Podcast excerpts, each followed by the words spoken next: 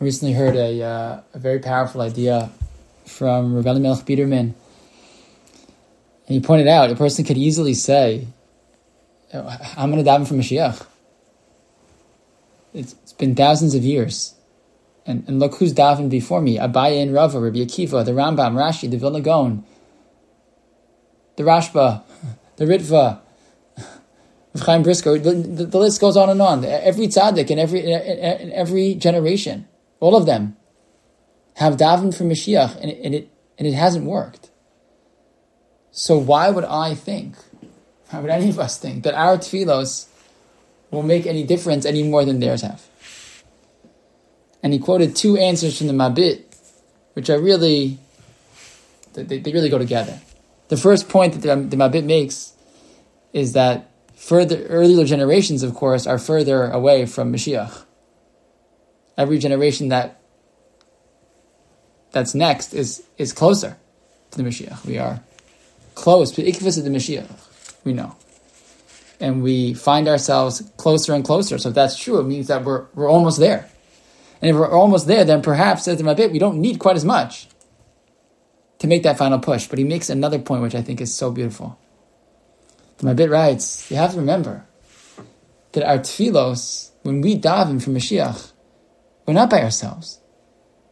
The tefillos of Klal of every individual who's davened for Mashiach, gets stored and kept and is there. And we're just building on, partnering with all those who have already davened for Mashiach for 2,000 years. So don't say, what do you mean, who am I? Their tefillos didn't work, so why would mine, mine work? That's true if it's one versus one, or theirs came and gone, and now mine's up without them. But it's not, our tefillos aren't alone. They're, they're, they're packaged together.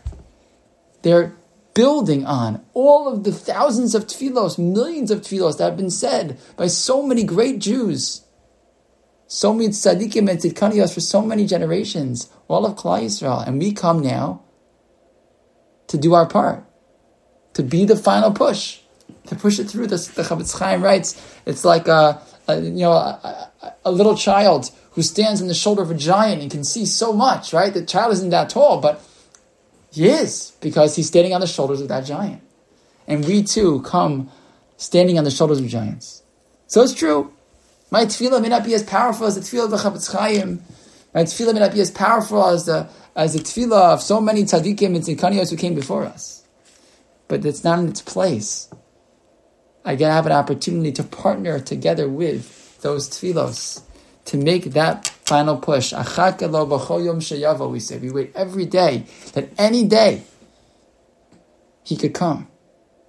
If any day could come, it means we're, we're, we're just waiting for that final push. So we should never say, should never say, if he didn't come yet, if the tefillos of other people didn't work, why would mine work? The answer is because I get to partner together with everybody else. I'm not on my own. I daven together. When I daven, my tefillah gets connected to the tefillos of so many great, great Jews and simple Jews and regular Jews and, and, and amazing people who have come before us. And if we continue to invest in that tefillah, that tefillah, hoping for Mashiach, you never know that our push could be the final one.